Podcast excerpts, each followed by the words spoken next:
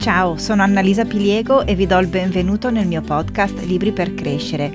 Attraverso i libri per l'infanzia vi parlerò di come possiamo diventare più consapevoli e sereni, per poter così far stare bene anche i nostri figli. Buon ascolto!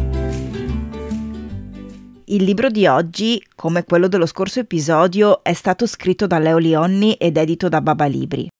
Si intitola La casa più grande del mondo ed è un racconto dentro al racconto. Infatti parla di una lumachina che esprime al padre il desiderio di far crescere la sua casetta fino a farla diventare la più grande del mondo. Il padre allora le racconta una storia in cui la lumaca protagonista aveva avuto lo stesso desiderio e con grande tenacia e creatività era riuscita a realizzarlo, ma alla fine questo risultato si era rivelato decisamente controproducente al punto che quando l'intraprendente lumaca si trovò a dover fare un cambiamento importante e necessario per la sua sopravvivenza, non riusciva più a muoversi perché la sua meravigliosa casa era diventata troppo grande e pesante. Con questo racconto il padre cerca di spiegare alla lumachina il consiglio che le aveva dato dicendo fai sempre in modo che la tua casa sia piccola e leggera da portare. E sarà proprio per aver ascoltato questo consiglio che la lumachina, una volta cresciuta, potrà girare il mondo e vederne tutta la bellezza sentendosi felice. Chiaramente il racconto è una metafora in cui la casa rappresenta tutto ciò di cui scegliamo di farci carico, consapevoli o meno, giorno dopo giorno. Il consiglio di mantenere la casa piccola e leggera è un invito a cercare di metterci addosso meno pesi possibili meno filtri e meno sovrastrutture che ci allontanino dalla nostra essenza, impedendoci di rimanere in connessione con noi stessi e dimenticandoci che abbiamo già tutto quello che ci serve per vivere serenamente. Nella trama di questo libricino ci leggo la tendenza comune a non riconoscere quanto valiamo come persone e quanto siano grandi le nostre potenzialità, mentre nutriamo costantemente l'aspirazione a valere di più e a raccogliere consensi esterni. In genere agiamo inseguendo il desiderio di avere di più, ognuno a modo suo. Chi si impegna molto per guadagnare più soldi, chi per avere visibilità in un determinato ambiente o un riconoscimento ufficiale dei propri meriti e della propria bravura, chi desidera avere la casa più grande e bella possibile, chi punta sul corpo, sulla prestanza e sulla bellezza che non deve sfiorire, chi sulle macchine costose, chi ostenta le dinamiche di una famiglia perfetta, Ognuno ha il proprio concetto di status sociale ideale e ognuno investe le proprie energie sulle variabili che reputa importanti per raggiungere gli obiettivi a cui punta, molto spesso senza neanche esserne consapevole. Infatti, quando si tratta di obiettivi concreti come quelli che ho appena elencato, è facile ammettere che non ne abbiamo bisogno, ma che ci piacerebbe tanto possederli. Più difficile è ammetterlo quando l'oggetto del desiderio è meno tangibile e nasce dalla necessità di proteggerci dagli altri e allo stesso tempo di avere delle conferme da loro. Per esempio, c'è chi ha il bisogno di piacere a tutti, chi il bisogno di far andare le cose a modo suo a tutti i costi, o chi fa in modo di sminuire gli altri per sentirsi migliore. In un modo o nell'altro, tutti inneschiamo meccanismi di cui non ci rendiamo conto per fare bella figura e per sentirci adeguati. Tutti noi, in determinati contesti, ci mettiamo addosso corazze e maschere per apparire in un certo modo agli occhi degli altri, per non trovarci a dare spiegazioni, per non rischiare di deluderli o per non avere la sensazione di aver fatto brutta figura.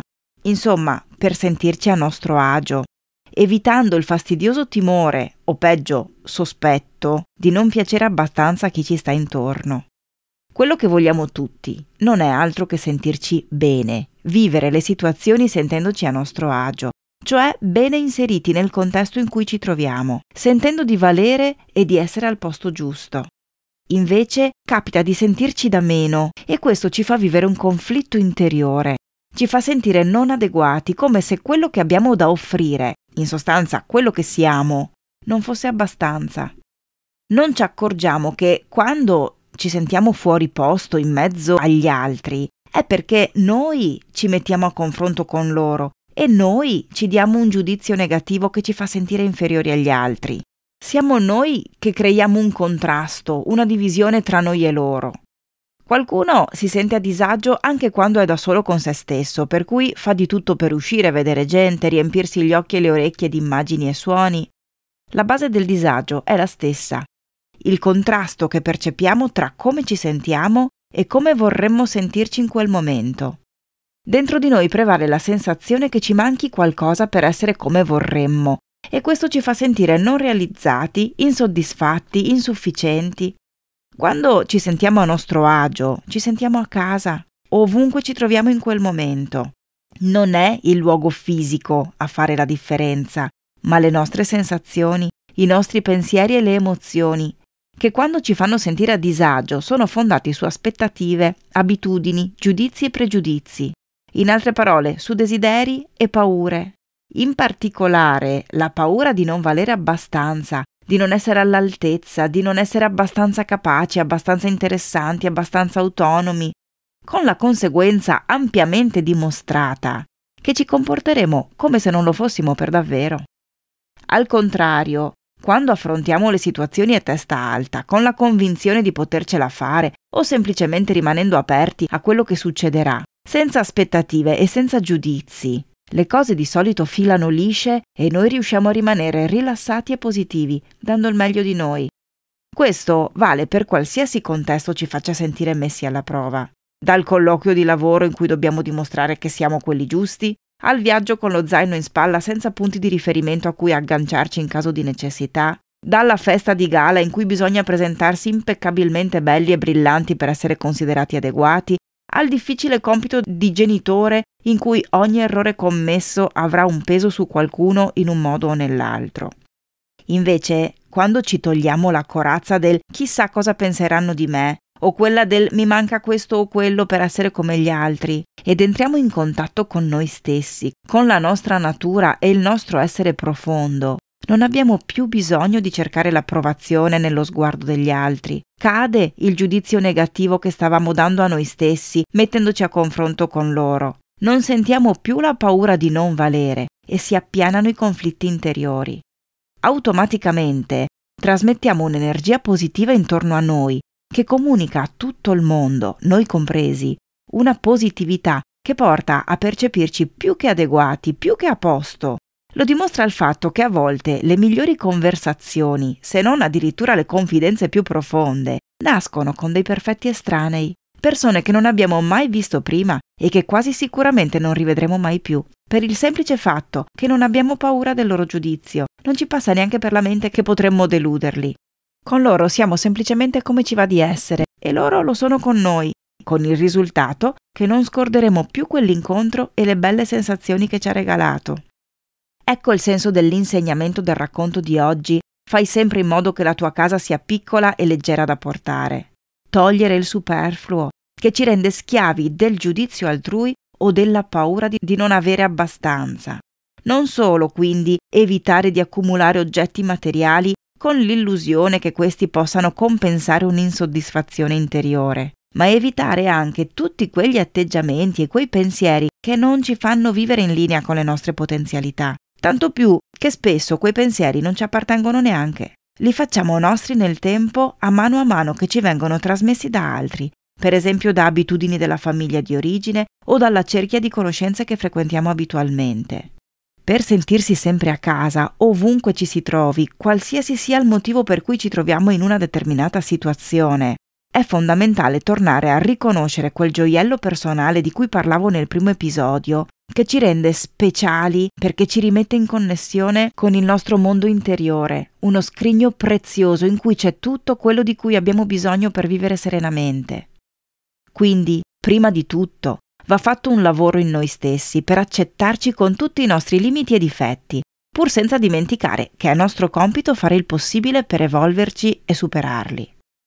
Accettarci per come siamo significa rendersi conto che andiamo già bene così e qualsiasi cambiamento decidiamo di fare in noi stessi, dobbiamo farlo per la consapevolezza che possiamo migliorarci, non per il desiderio di farci vedere migliori agli occhi delle persone che ci circondano.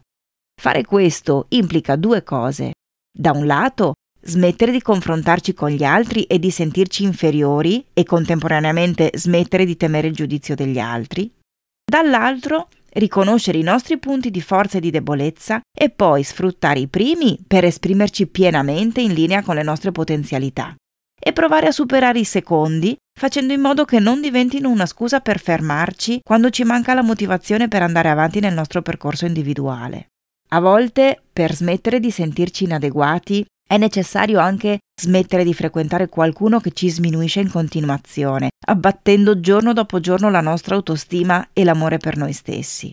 Qualcuno che ci imprigiona in dinamiche dalle quali sentiamo che vorremmo uscire perché ci tolgono la libertà di essere noi stessi e di pensare con la nostra testa per non scatenare nell'altro reazioni di disapprovazione. Staccarci da qualcuno a cui vogliamo molto bene ma che non ci fa sentire a nostro agio con noi stessi può essere davvero doloroso e può portare a sentirsi molto soli. Ma so per esperienza personale che la libertà che si respira una volta spezzato il legame con quella persona è impagabile. Mi rendo conto che possa sembrare un miraggio la possibilità di staccarsi, per esempio, da un genitore o dall'altro genitore di nostro figlio o addirittura da un gruppo di amici storici. Ma quando è davvero necessario per il nostro benessere, è doveroso trovare il modo e la forza di allontanarsi, magari solo per un periodo, quel tanto che basta per spezzare le dinamiche disfunzionali che caratterizzano quel rapporto. Una volta che queste saranno cadute e noi avremo ripreso in mano la nostra vita, probabilmente si potrà tornare in contatto con quella persona, questa volta tenendo la giusta distanza emotiva che ci aiuti a rimanere lucidi e obiettivi per non ricadere nelle dinamiche da cui siamo scappati. In generale, ricordiamoci che se siamo convinti di essere sbagliati e incapaci, ci comporteremo come persone sbagliate e incapaci, trasmettendo o confermando agli altri questa immagine di noi. Se agiamo sentendoci liberi di essere noi stessi, senza paura di non valere, sarà molto più semplice rimanere nei nostri panni e quindi sentirci a nostro agio nonostante i dubbi su noi stessi, il timore di non sapere come comportarci, eccetera, eccetera. È normale vivere con delle insicurezze e con la consapevolezza di avere dei limiti, ma come dicevo prima, questi vanno trasformati. Ci servono per evolvere come individui, migliorandoci sempre. Più accettiamo i nostri limiti, più avremo la lucidità per riconoscere che noi non siamo quei limiti, piuttosto loro sono una parte di noi e quindi possiamo trovare la forza di lavorarci mentre procediamo. C'è un modo di dire secondo il quale guardando un albero si perde di vista la foresta. Ecco, è quello che succede quando ci focalizziamo su un solo aspetto, quale può essere un nostro limite appunto, mentre non ci accorgiamo che c'è molto di più di cui godere, per esempio tutte le nostre risorse che potrebbero portarci a superare quel limite che ci sta facendo sentire così piccoli e inadeguati. Tenendo presente tutti questi aspetti, diventa più facile vivere sentendoci sempre a casa, cioè sempre al posto giusto, perché sempre in sintonia con noi stessi. Casa non è un luogo, è uno stato d'animo. Allora anche noi possiamo fare come le chiocciole che hanno sempre con sé la loro casa, una casa fatta di poche cose, amor proprio e autostima, voglia di darsi da fare per superare i propri limiti, affetti sinceri e poche altre cose essenziali, facendo attenzione a non caricarla di giudizi, di superficialità e di cose superflue, che nel tempo diventano zavorre sempre più pesanti da sopportare e difficili da gestire. Questo è quello che dobbiamo trasmettere anche ai nostri bambini. Non dimentichiamoci che la famiglia in primis e poi la scuola sono due ambienti in cui i bambini trascorrono la maggior parte del loro tempo ed è da qui che iniziano a farsi un'idea di loro stessi e del loro valore.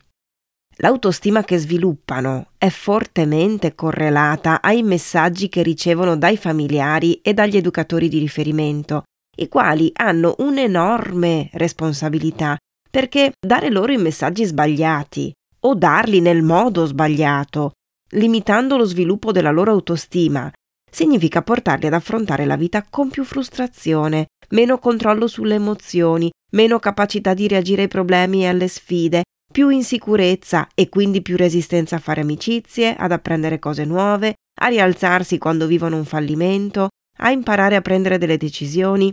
Al contrario, aiutarli a sviluppare una buona autostima significa farli crescere con più entusiasmo, con più fiducia in loro stessi e quindi con più coraggio e più possibilità di sentirsi a loro agio nelle diverse situazioni.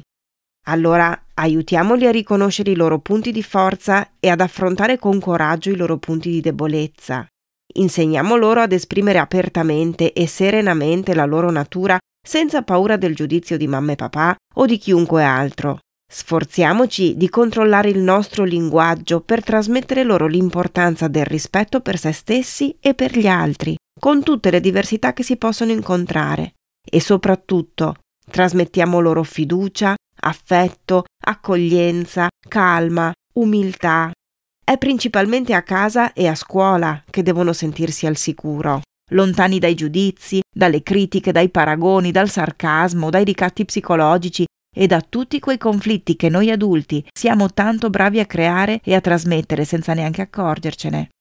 Sforziamoci di metterci un po' più spesso nei panni dei bambini per vedere le cose anche dal loro punto di vista, non solo nel modo in cui noi vorremmo che andassero. Concludo con una frase che ho trovato scritta nel calendario che la mia carissima amica Elena mi ha regalato. Dice è noto che frequentare persone positive ci fa bene da tanti punti di vista, ma siccome la persona che frequenti più di tutte sei tu, impara a essere una compagna positiva per te stessa, incoraggiati, coccolati, sostieniti, datti fiducia. Vi saluto con l'augurio di sentirci sempre a casa. Prima di riimmergerti nella frenesia quotidiana, ritagliati qualche minuto per riflettere sui contenuti di questo episodio. E se l'hai trovato utile iscriviti al mio podcast sulla piattaforma che preferisci. Ti aspetto il prossimo lunedì.